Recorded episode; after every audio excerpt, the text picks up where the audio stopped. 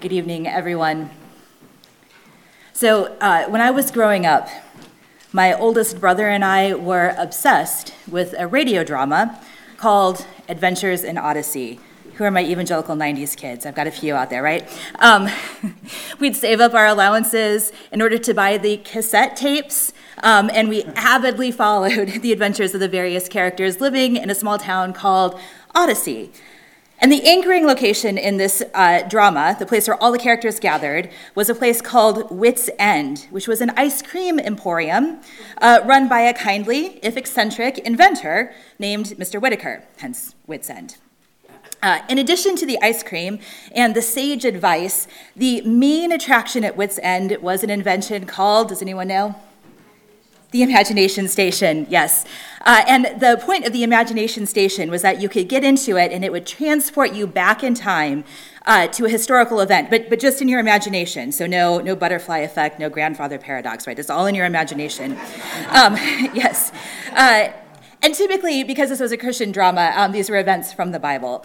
And I always loved the episodes that started in the Imagination Station, because how cool would it be, right, to be there for the crossing of the Red Sea, or David's battle with Goliath, or the birth of Jesus, especially if you don't have to worry about actually being caught up in, like, the battles and stuff going on.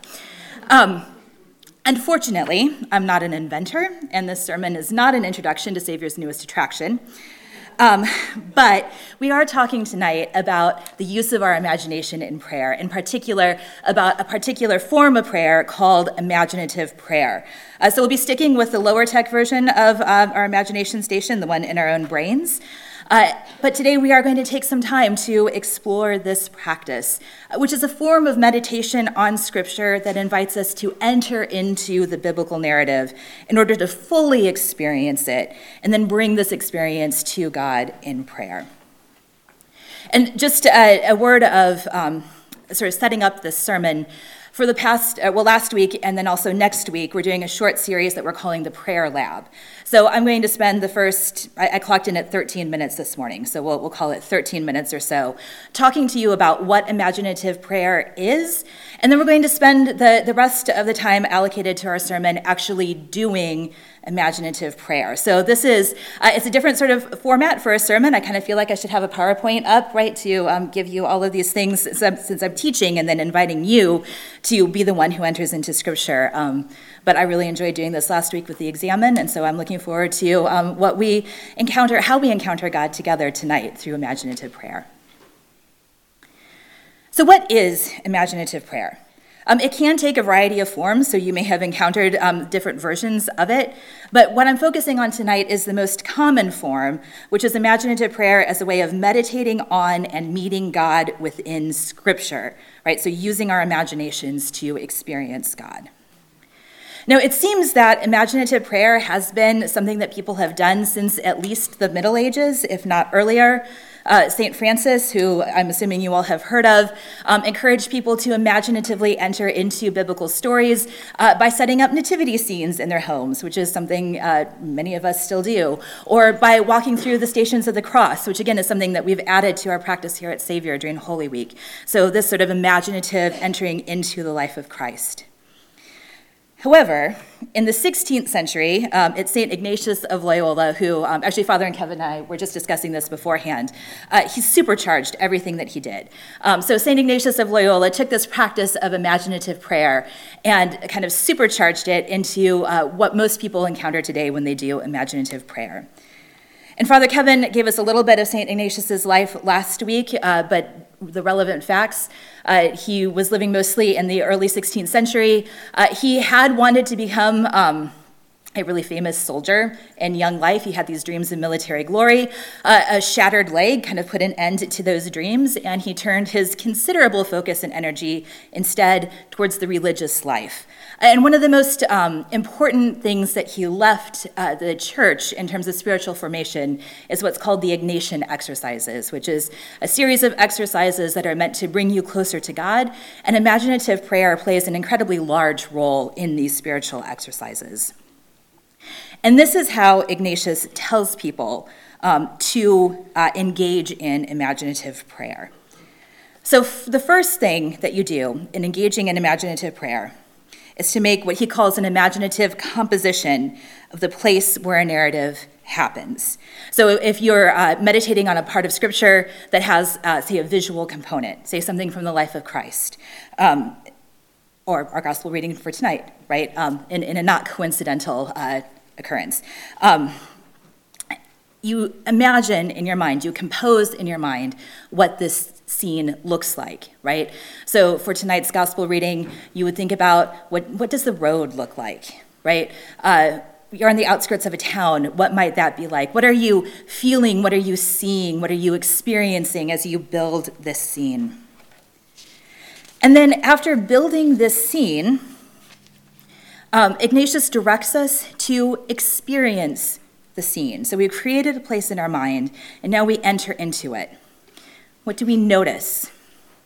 What do we feel? Not just sensations, but emotionally. What do we feel as we enter into this scene?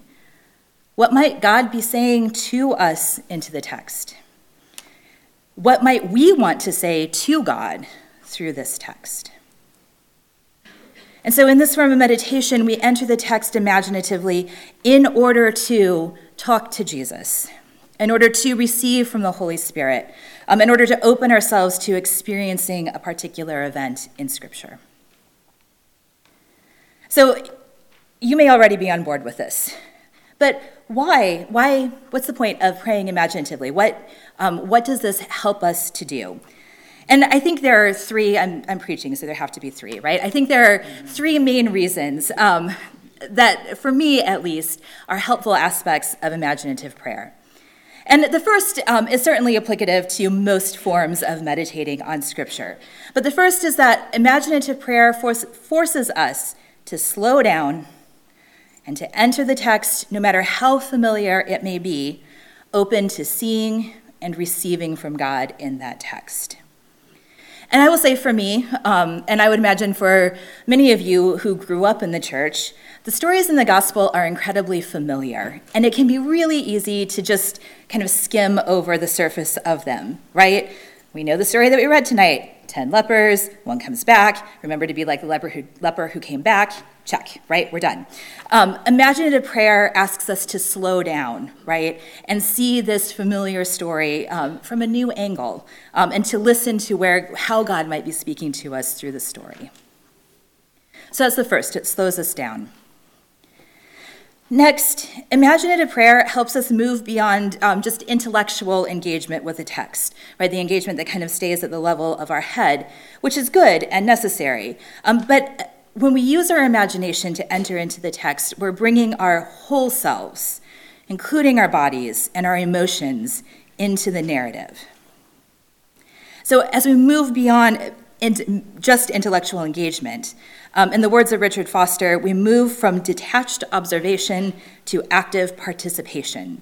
And we begin to engage our hearts as well as our minds, bringing our whole selves into contact with Jesus. So imaginative prayer slows us down. It moves us beyond just an intellectual engagement to engaging with our full selves. And then finally, um, and stick with me because this seems a little counter- counterintuitive at first, I think that imaginative prayer helps us to better submit ourselves to the work of the Holy Spirit through Scripture.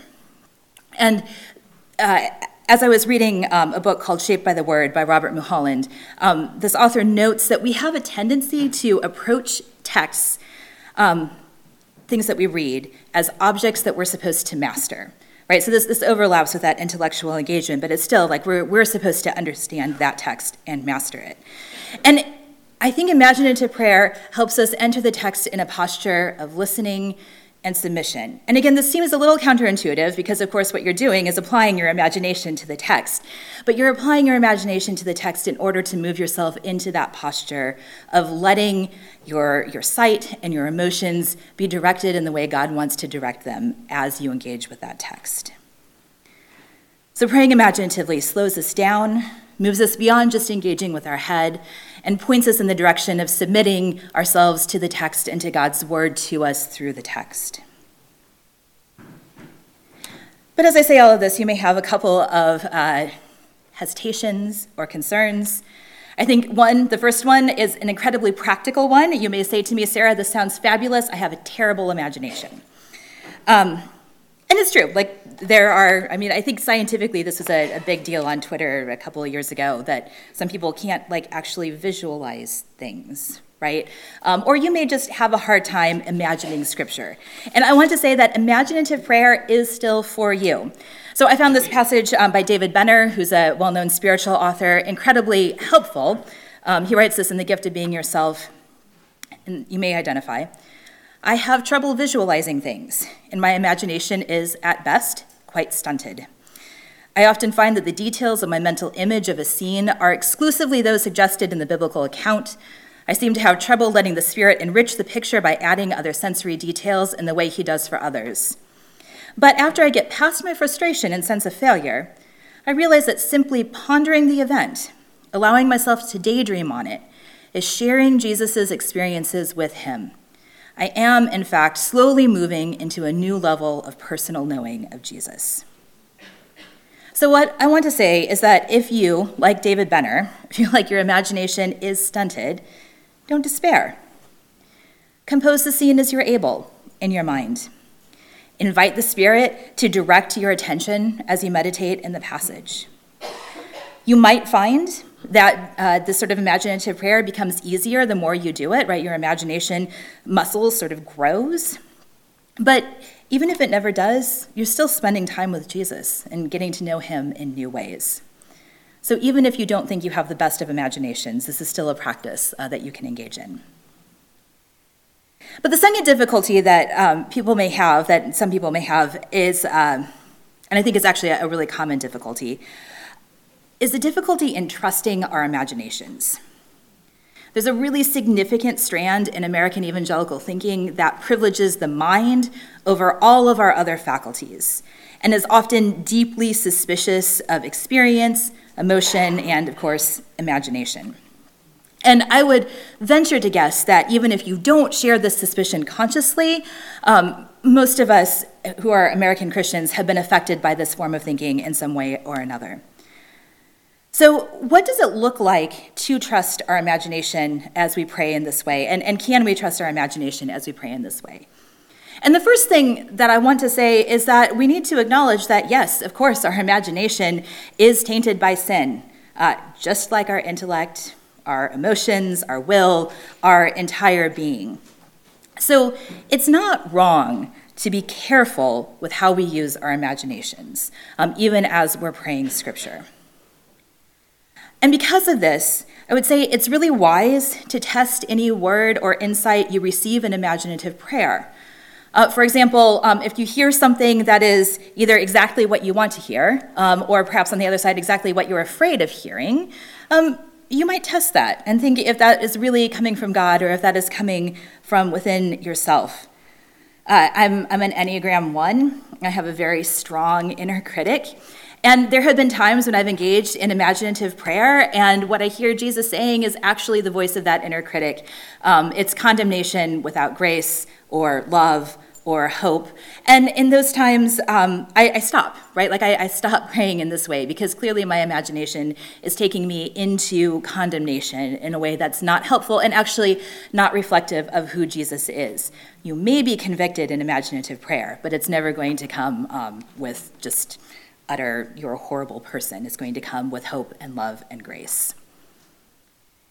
So it's always good to test what you're hearing imaginatively against what you know about God, right? I know, I know that Jesus is not um, standing in condemnation over me. It may be good to test it with someone else, right? With someone who's your prayer partner or a spiritual director, if you're hearing something and you're not quite sure if it's coming from God or not. So again, I think it's wise to um, not just assume that anything you imagine is from God, um, but certainly many things are from God. And that's because God created our imagination, and God works through our imagination. And so I'm going to end this part of my sermon with a quote from Richard Foster in his classic book, Prayer, um, because honestly, Richard Foster says it way better um, than I possibly could to you. So it's a little bit of a long one, but I, I think he really captures what it is that imaginative prayer um, can do, what it is that it, it looks like to engage our imaginations and have our imaginations sanctified by God. So Foster says, it's vitally important for us to be thrown in utter dependence upon God in these matters, these matters of uh, meditative or imaginative prayer. We are seeking to think God's thoughts after him, to delight in his presence, to desire his truth and his way. The more we live in this way, the more God utilizes our imagination for his good purposes. To believe that God can sanctify and utilize the imagination is simply to take seriously the Christian idea of incarnation. God so accommodates, so enfleshes himself in our world, that he uses the images we know and understand to teach us about the unseen world of which we know so little and find so difficult to understand. As we seek God through imaginative prayer, God forms our imaginations towards him and meets us there. So now what we're going to do um, is we're going to enter into a time of imaginative prayer. There's going to be um, quite a bit of silence, so I know that's oftentimes a little bit awkward, but um, lean into it. Uh, What I'm going to do is I'm going to read the passage over, the Luke passage that was our gospel reading over, um, several times with space in between.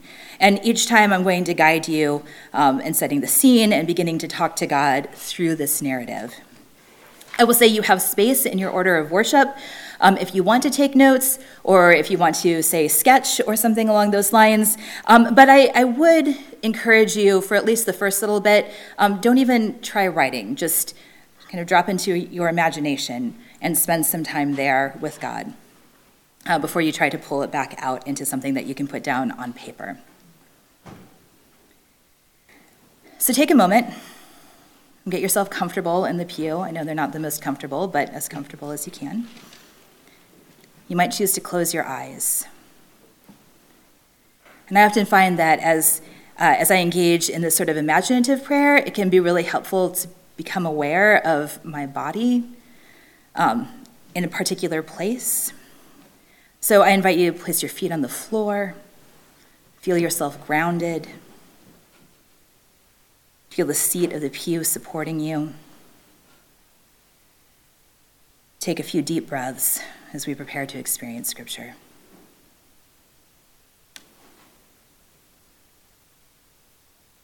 And I invite you to pray after me, um, this prayer from Saint Ignatius as we enter this time.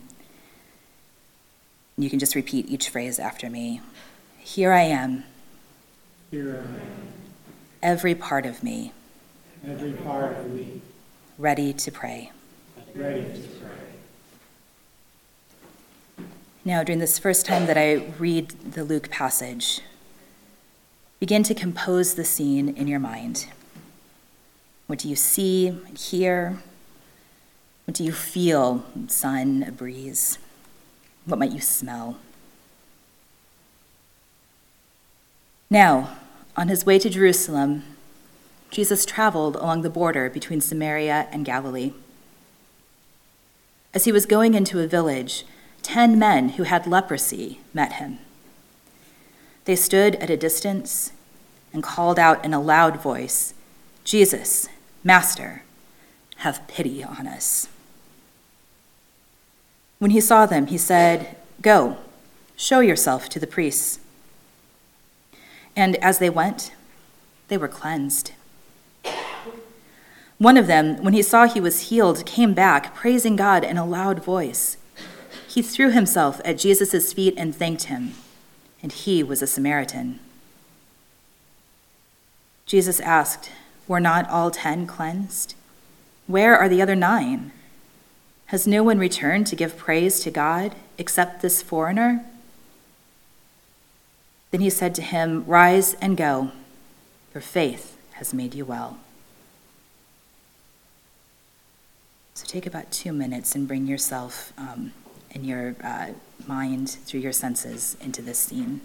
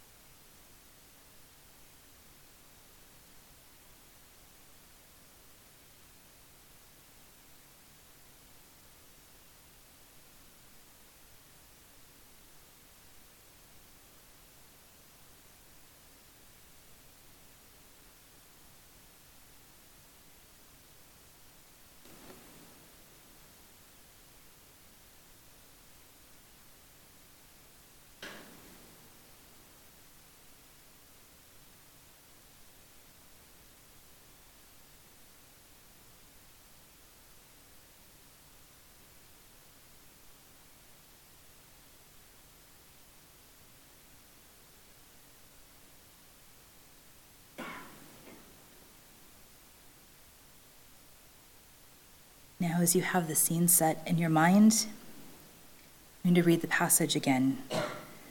This time, what details most draw your attention? What do you feel, both your senses and your emotions, as you see this scene play out in front of you? Now, on the way to Jerusalem, Jesus traveled along the border between Samaria and Galilee. As he was going into a village, ten men who had leprosy met him. They stood at a distance and called out in a loud voice, "Jesus, Master, have pity on us." When he saw them, he said, "Go, show yourselves to the priests." And as they went, they were cleansed. One of them, when he saw he was he was healed, came back, praising God in a loud voice.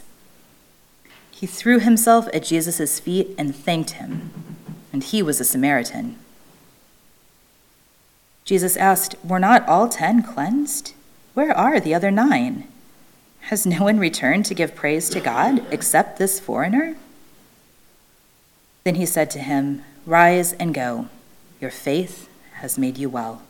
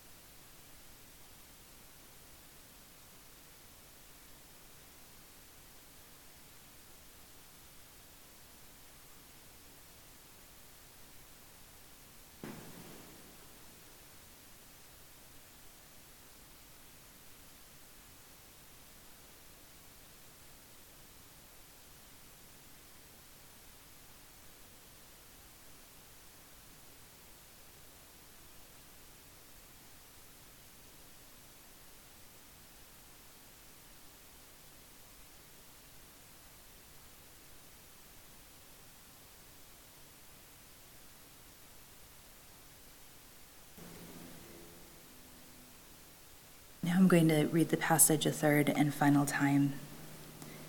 And this time, I invite you to focus on Jesus' words to the lepers. What do you notice? How do you experience his words?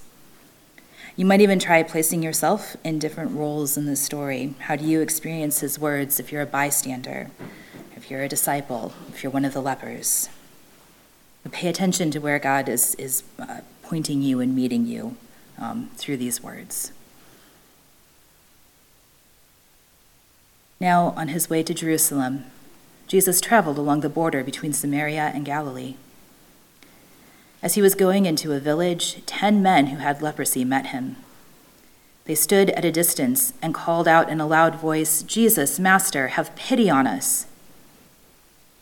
When he saw them, he said, "Go, show yourselves to the priests."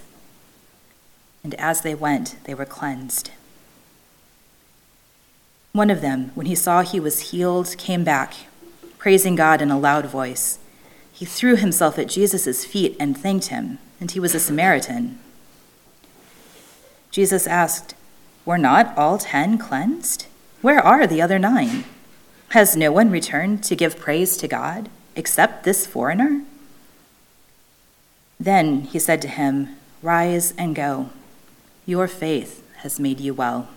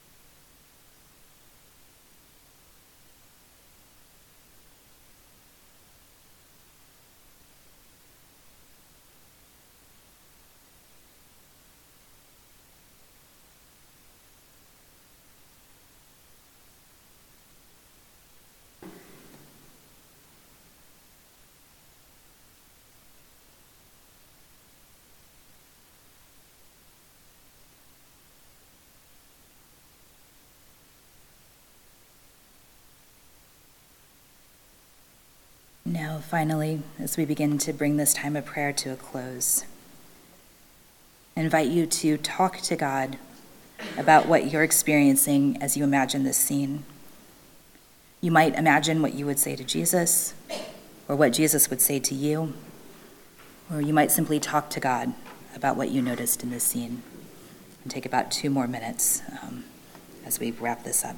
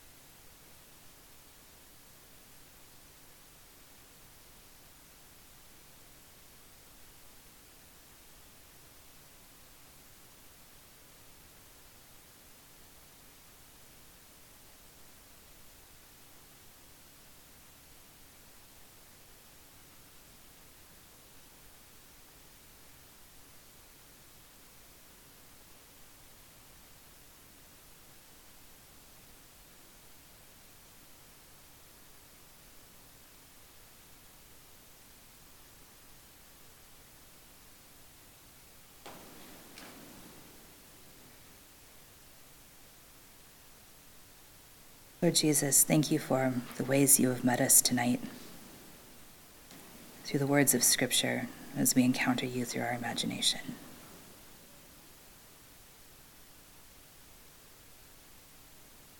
Amen.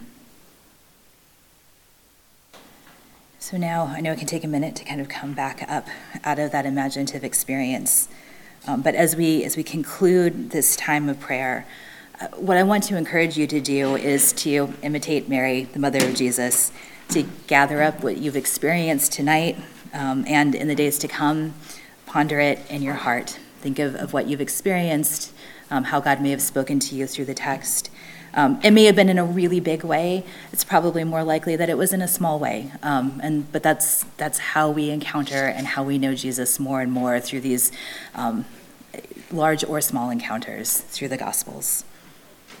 And I will also say, if you haven't tried imaginative prayer before tonight, um, I really would encourage you to set aside a block of time in the upcoming week and try it again. I know it can always be a little bit awkward to do that, both with me guiding you and interrupting you and uh, with a bunch of people around you. So if this is something that you're interested in adding to your own spiritual practice, I really do encourage you to take some time and practice it in the week to come. And thank you all very much um, for spending this time in prayer with me.